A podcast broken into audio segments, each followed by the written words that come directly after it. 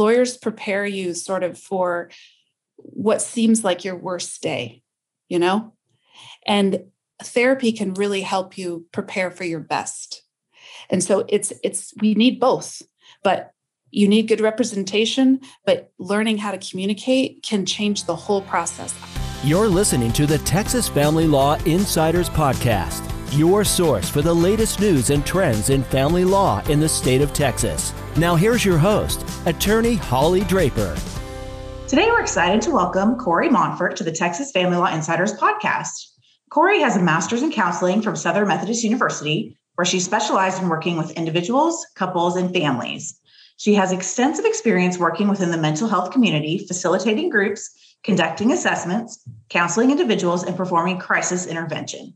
Corey has an active license in professional counseling and is a board approved counselor supervisor for the state of Texas. Corey is trained in collaborative law and is an active member of Collaborative Divorce Texas and Collaborative Law Dallas. Thank you so much for joining us today. Oh, thank you for having me. Excited to be here. So, why don't you start by telling us a little bit about your background? Okay, so I have to first say I'm a mom of four kids. Uh, they're their ages span uh, across, I believe it's 16 years. So I have a wow a, a daughter who just turned 22 and a five year old and some couple in between. So that's my biggest job, probably.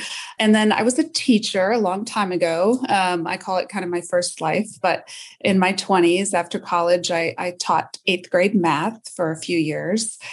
Uh, and then I started to realize that uh, it kind of started at home, and I would hear, you know, student stories about their family life and their home life, and I got really interested in learning more about uh, relationships and how to help families.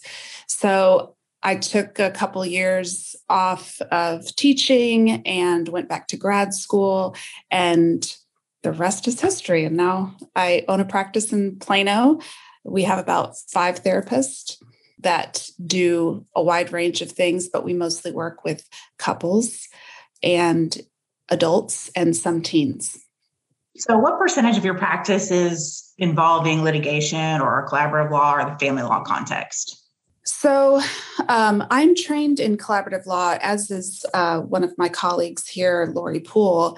And we don't actually do we don't do the collaborative law uh, piece as the mental health professionals, but uh, I, I was very happy to be trained in it because I think it was very helpful for us on the on the therapeutic side to understand more of what goes on in that process. Um, but I would say again, probably 60 70% of our of our clientele at the Monfort group is couples and many of them are going through a divorce or have been divorced, a lot of co parenting issues. And so we refer to lawyers all the time and vice versa. So, how would you describe your current practice? So, I mean, kind of like what I said, I, I think it is um, it's busier than ever. Uh, I think most mental health professionals will say that's the case. Um, I also think we're we're getting a lot more couples that are considering divorce. Um, there's also a lot of sessions with co-parents struggling with the new the new normal of how to to conduct um, raising their kids in this fashion. Um, and I know I was telling you earlier that I, I did a podcast early in the pandemic, and I think you know my answers are a little bit different now because uh, of all the unknowns. And so to have to communicate, we, I mean, obviously that's one of the biggest things people come to counseling for is how to communicate better.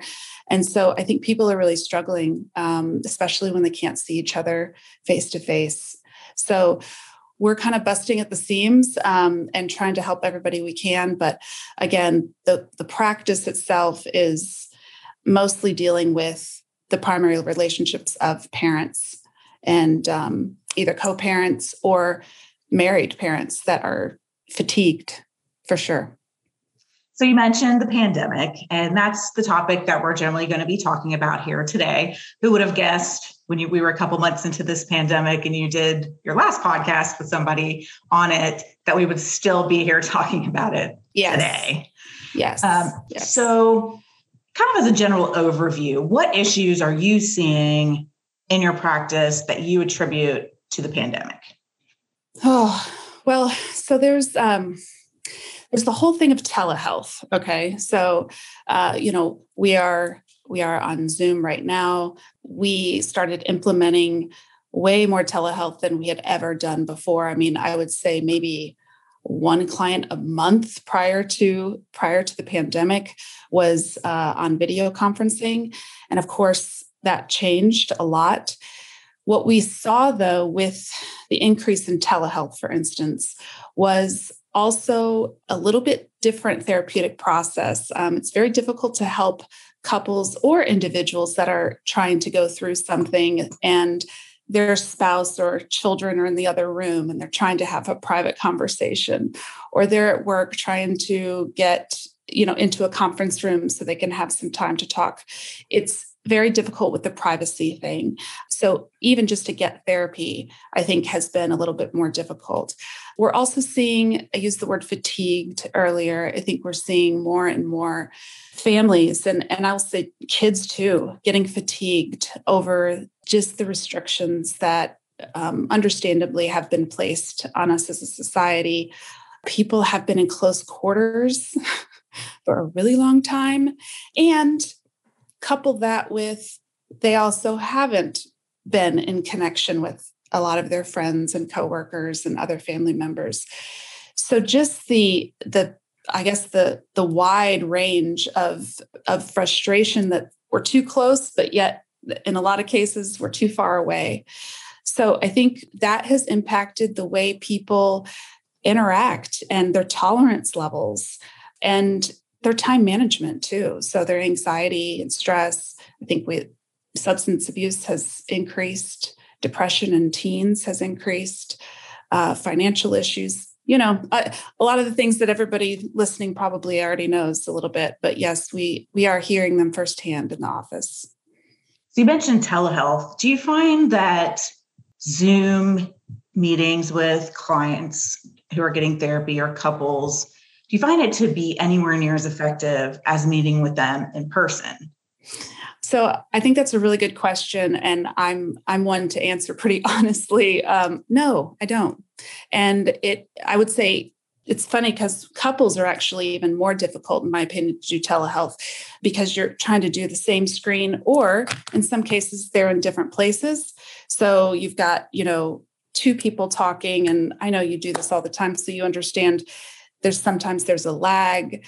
Uh, nothing's more frustrating when you're when you're in therapy and then the wi-fi goes out or something lags and you're you know it's not ideal for sure so yeah we're seeing couples trying to squeeze into one screen right so so they're sitting super close and uh you know in my office sometimes they're sitting on furthest sides of the couch you know so there's there's a lot of unspoken stuff that goes on in therapy in the therapeutic relationship and things that I can practice with them. I used to sometimes I would change seats with them. Like I'd say, okay, I'm going to practice being the husband right now and try to teach or model how to respond to her when she's, you know, complaining or whatever. And then we would switch seats. Well, none of that can really happen, even if they do come into the office because of all the protocols we're trying to maintain.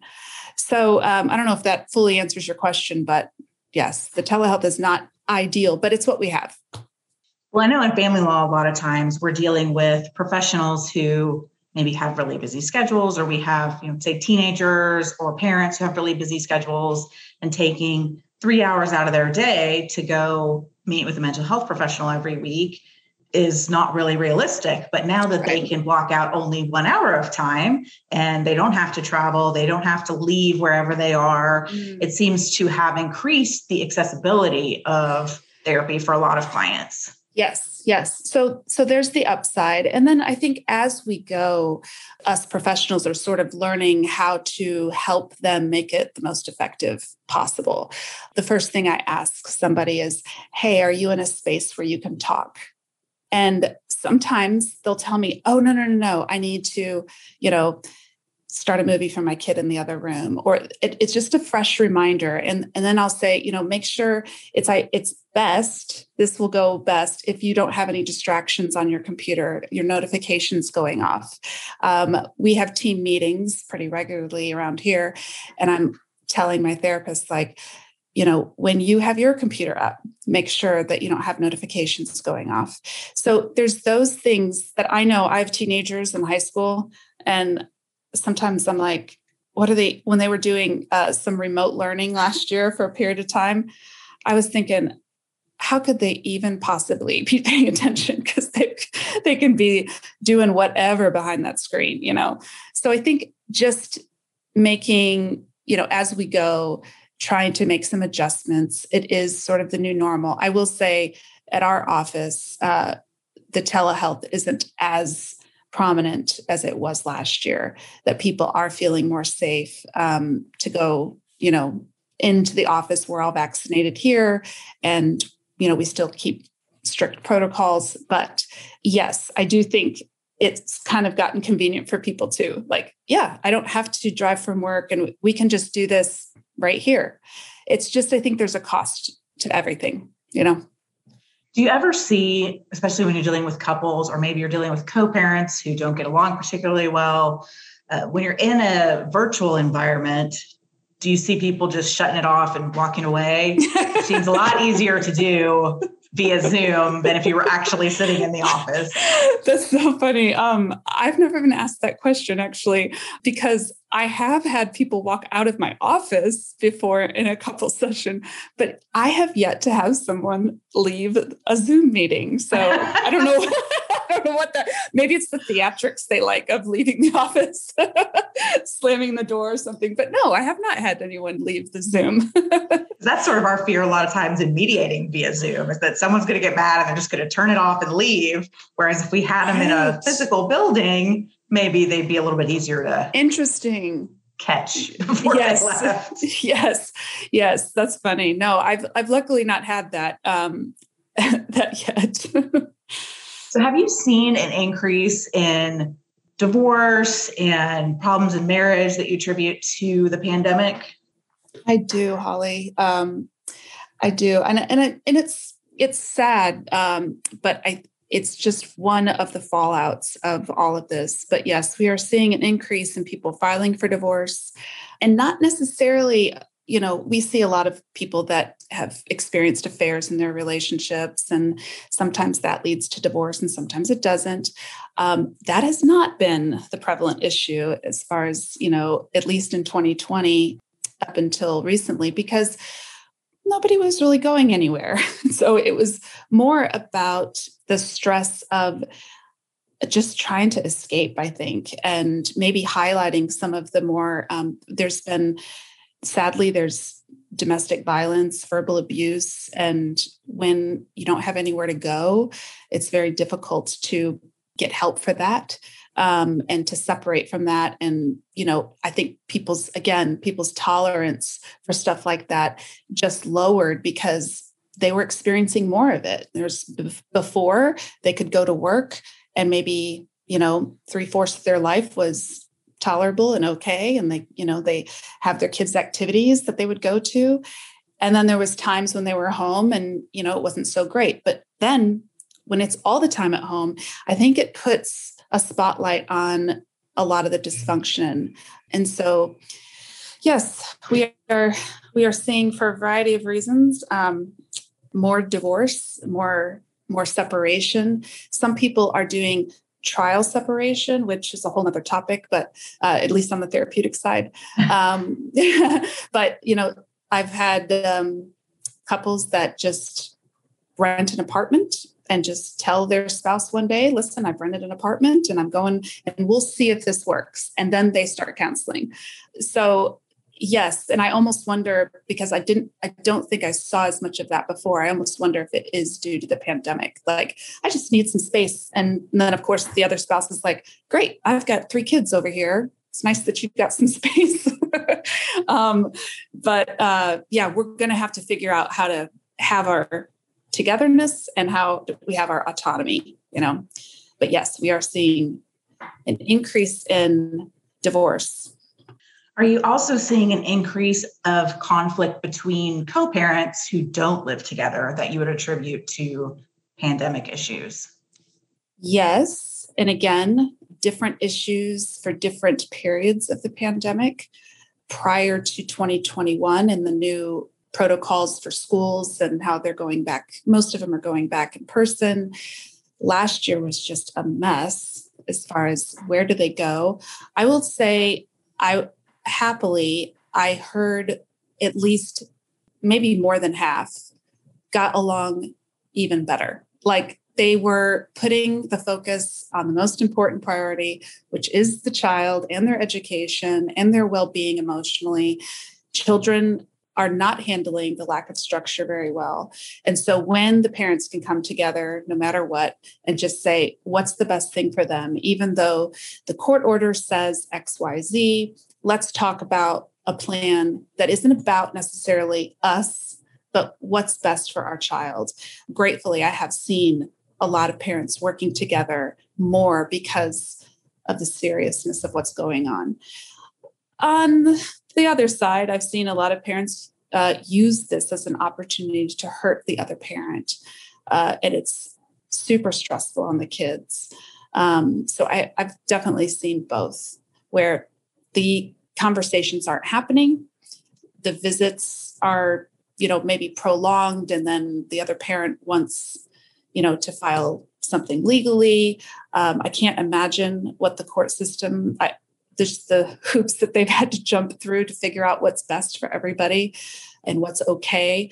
I've had parents that, you know, their their child may have been exposed to the virus at one parent's home and then there's not communication on the other end. And so there's yeah, there's a lot of conflict around that, understandably. So usually the ones that we're seeing are obviously the ones on that latter side of your discussion where they're having the conflict that pandemic has not made them put the child first and work together. So, what tips would you give to family lawyers who are seeing those people come in where they're fighting about the pandemic, they're fighting about the schooling, about mm. notifications, and all of those types of things? So, I know this sounds like it's in my own best interest, but it really is important, I think, at this time to start referring all of these people to a therapist because I think, you know, part of a lawyer's job is to represent that person and their best interest and and so if you can get a mental health professional involved which is why I, do like collaborative law because if you can get that you can facilitate a conversation prior to you know increasing the stakes so high and posturing and all the leverage that happens in front of in front of a judge. Having conversation and we're seeing it politically we're seeing it in so many different ways where people are lacking the ability to have a conversation. And so really they both love their child. They both want what's best. Sometimes they differ on what that means. But reminding even though your job is to represent your client right? But have if attorneys can remember to remind them that this can be better for families in general, their entire family, including themselves, if they can try communicating or mediating or collaborating um, prior to litigating. That's that's my personal opinion. Um, also, anxiety is just higher for people. Uh, I know not just for your clients, but for attorneys as well and the way that attorneys are now having to operate and navigate through the different changes of the court system and, and talking with their clients, trying to take care of yourselves too. Whether that means therapy or, you know, some self-care. I think a lot of attorneys, from what I've talked to, are still working remotely. So having some separation of work and home I would say is really important. and then I tend to prefer if you're if we had our druthers, I would say face to face is great, right? But we don't all the time. But I like Zoom for clients too, rather than um, or video conferencing, rather than just an email or a phone call. it is those little nuances are starting to add up to a lot of anxiety in people. And I think just, you know, having a little bit more face to face, even if it's over over video, tends to get a message across rather than sometimes an email just you know the black and white text of an email. So yes patience and i know you guys have a tremendous amount but patience for you know their situation but also grace for yourselves and having some boundaries. I i've i actually have quite a few attorneys that, that are that are clients and have been clients. And i i know that word gets thrown around a lot boundaries but oh my goodness i, I think i always remind my attorney clients what, when do you when do you stop? When do you take care of yourself? You're not really going to be able to be as effective and exceptional at your job as you want to be if you can't stop working sometimes you know? And i think attorneys are one of the hardest working people. Um, they don't get sleep. I don't know when y'all sleep but that's very important well I, i'm not your stereotypical attorney and my firm was virtual before the pandemic ever hit and i've always been really great about the work life balance and shutting it down, getting, you know, I get plenty of sleep. Good for you. Good for you. Uh, yeah. Having that dedicated office is nice, right? In your home too, if that's possible. But some people are setting up shop like in their kitchen or. Oh, yeah, for sure. Yeah. Um, kind of jumping back to talking about collaborative law and you mentioned you know getting client family lawyers getting clients to see a therapist in kind of a collaborative law type way um, i got trained in collaborative law but really don't do much collaborative law myself but i love using those pieces of it in the traditional litigation context to okay let's try and get you all going in the right direction you know yeah. what good does it do to go fight in court and have somebody quote win if your kid's going to be screwed up at the end of the day, or you yes. still hate each other. Yes. And so, you know, we've started doing a lot of that, referring clients to counselors who can work on co parenting issues or family therapy, or sometimes individual counseling because mm-hmm. that particular client may be the problem and yeah. doesn't realize it. Yeah. Well, and even if they're not the problem, Holly, I'll say it's a huge life change and just navigating whether you feel like you were victimized or you know there's some level of you know independence that you want or you want to move on and, and what that's doing to your family i think there's just a lot of feelings to process around that uh, and i know they they call you guys counselors for a reason too because you you do a lot of that you're listening to their life story and i commend you for how you're stating that you handle it because I think when people, a lot of people, when they decide to hire an attorney, are mad, right? or scared, which is sometimes the same thing. And they want vengeance or they, you know, they want to feel better.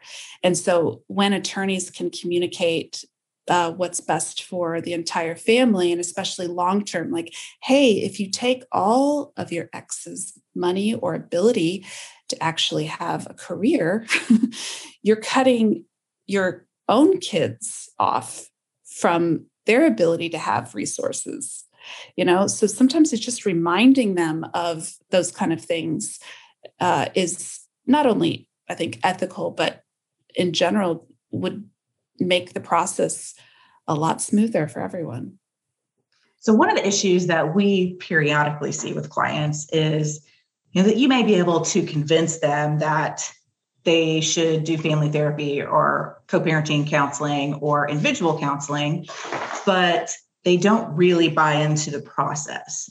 They're more of a i'm checking off the box and you want me to do this so i'm going or the court oh, wants yeah. me to do this yeah. so i'm doing it do you have any advice for attorneys to help their clients buy into the therapeutic process so i think the more an attorney understands what it is, the better. Like if they have gone uh, before, explaining that it's it's not necessarily there's a difference between like court ordered co-parenting facilitation or something, um, and the therapeutic process.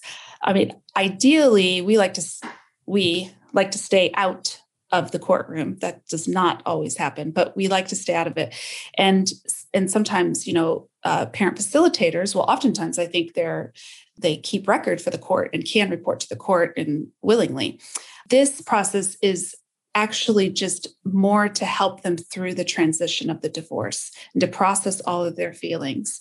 And we're typically cheaper per hour too than, an attorney.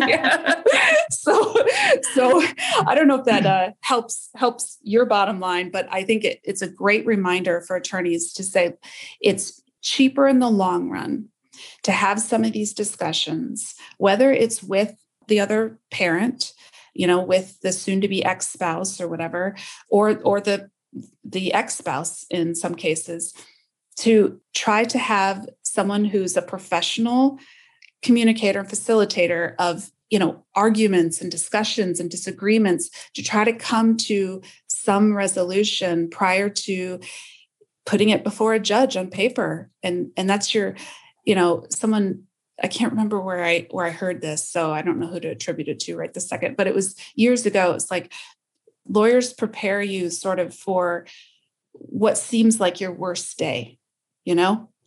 And therapy can really help you prepare for your best.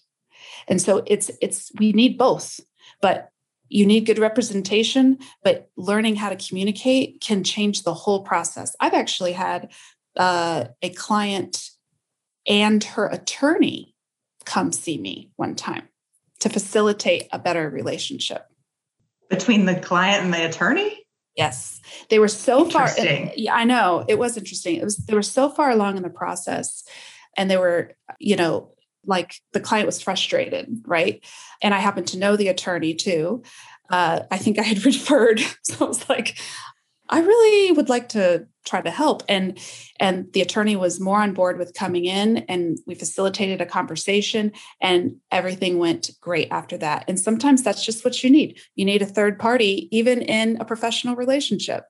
Um, so giving some examples, um, maybe how it can save them in the long run and feel better during the process is a good thing. But yeah, I, I think maybe we probably, as mental health professionals, need to do more uh, education or information giving around what we can help provide a family during this time.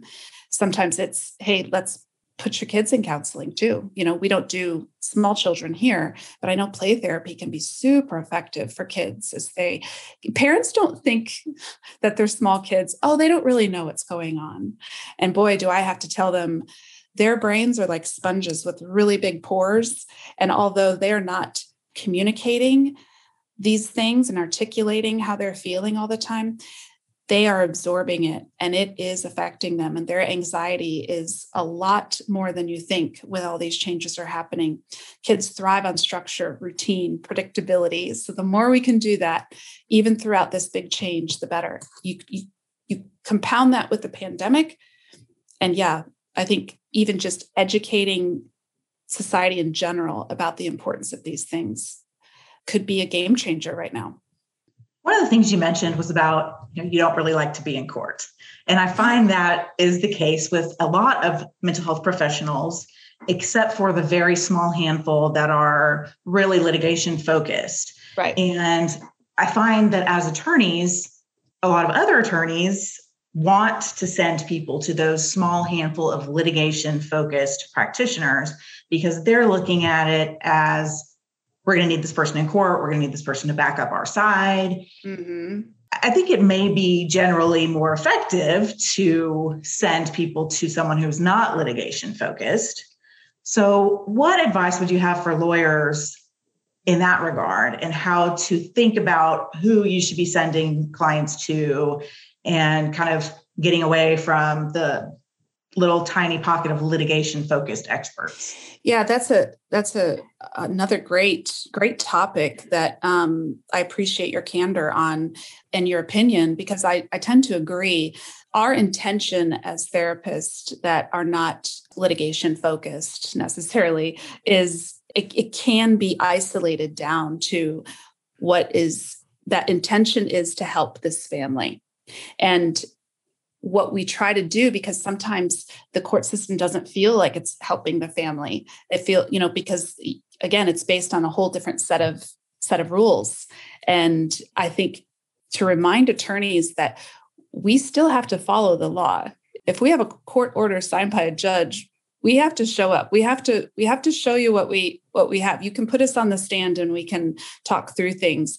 But when it's not something that we're advertising that we do you can rest assured that our main focus is to help the family stay out of the judges chambers stay out of the court. I guess not the judges chambers. You can see i don't know what i'm talking about. Probably probably not that but stay out of the courtroom right? Um, it's not to say that they won't need attorneys but i mean i think a, correct me if i'm wrong but i think a high percentage end up mediating out or they end up settling prior to which is great um, but having someone that doesn't feel as threatening to the client too is really important. Like, uh oh, everything I say in here, you know, can be used against me. And they're already, I mean, I've been through a divorce. I, I know you're already kind of on height, heightened alert about everything you say, everything your kids hear, everything, you know, down to just the smallest thing you're worried about being used against you.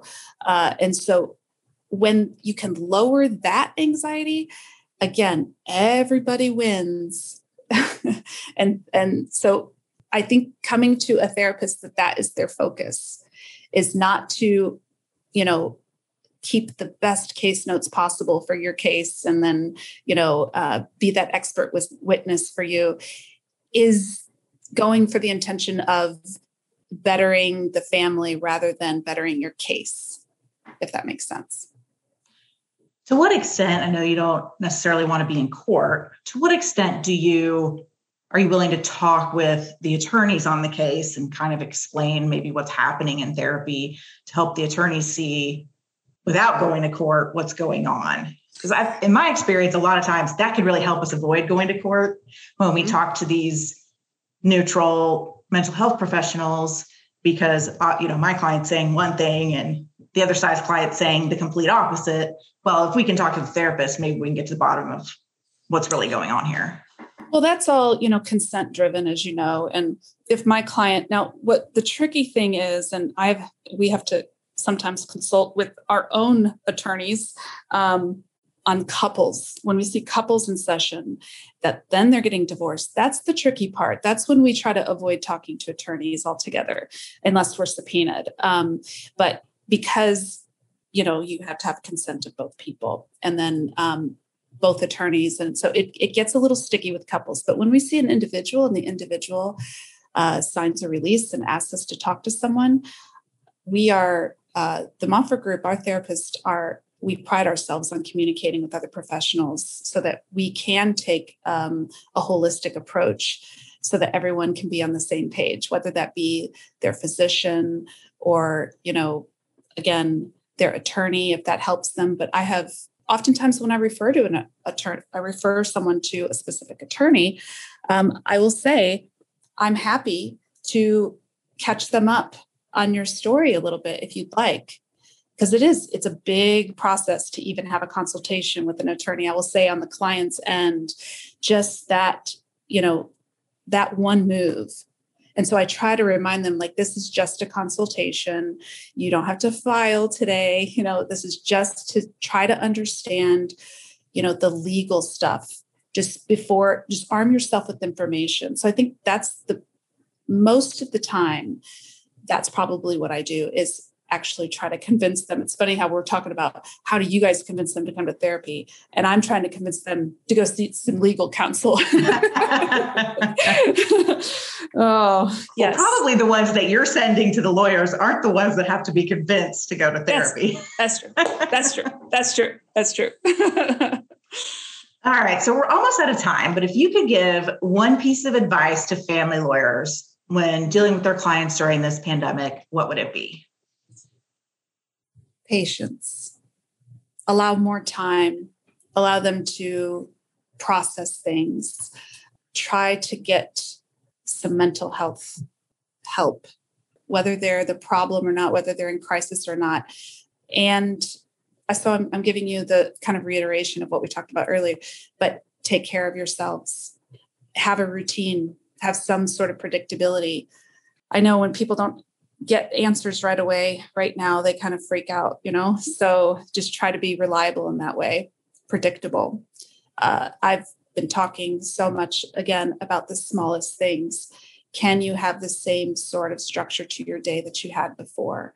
So having predictability you know this is when i'm going to talk with my attorney. This is when you know we're going to meet. This is when just explaining a little bit more about the process. Sometimes as professionals, we get stuck in our language or our lingo and we think we we forget that other people don't understand the process.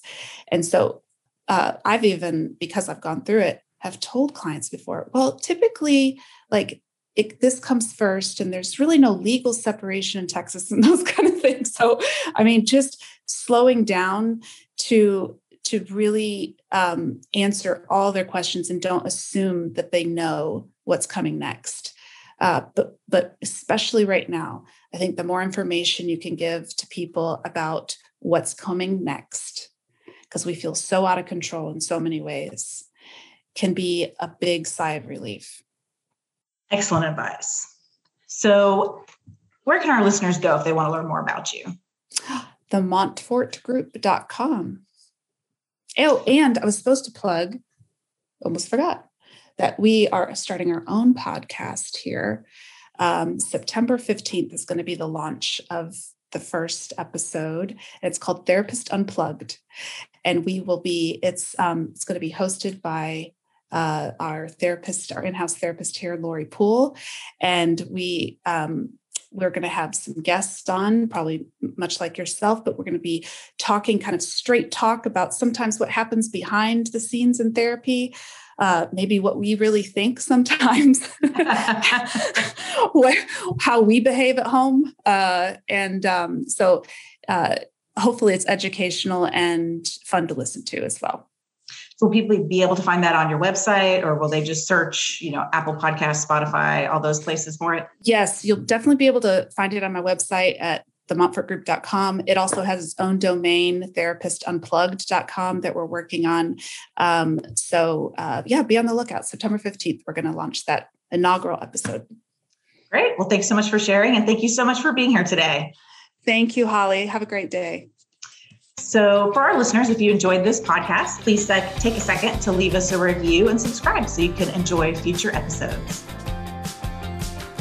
The Texas Family Law Insiders podcast is sponsored by the Draper Law Firm. We help people navigate divorce and child custody cases and handle family law appellate matters. For more information, visit our website at www.draperfirm.com.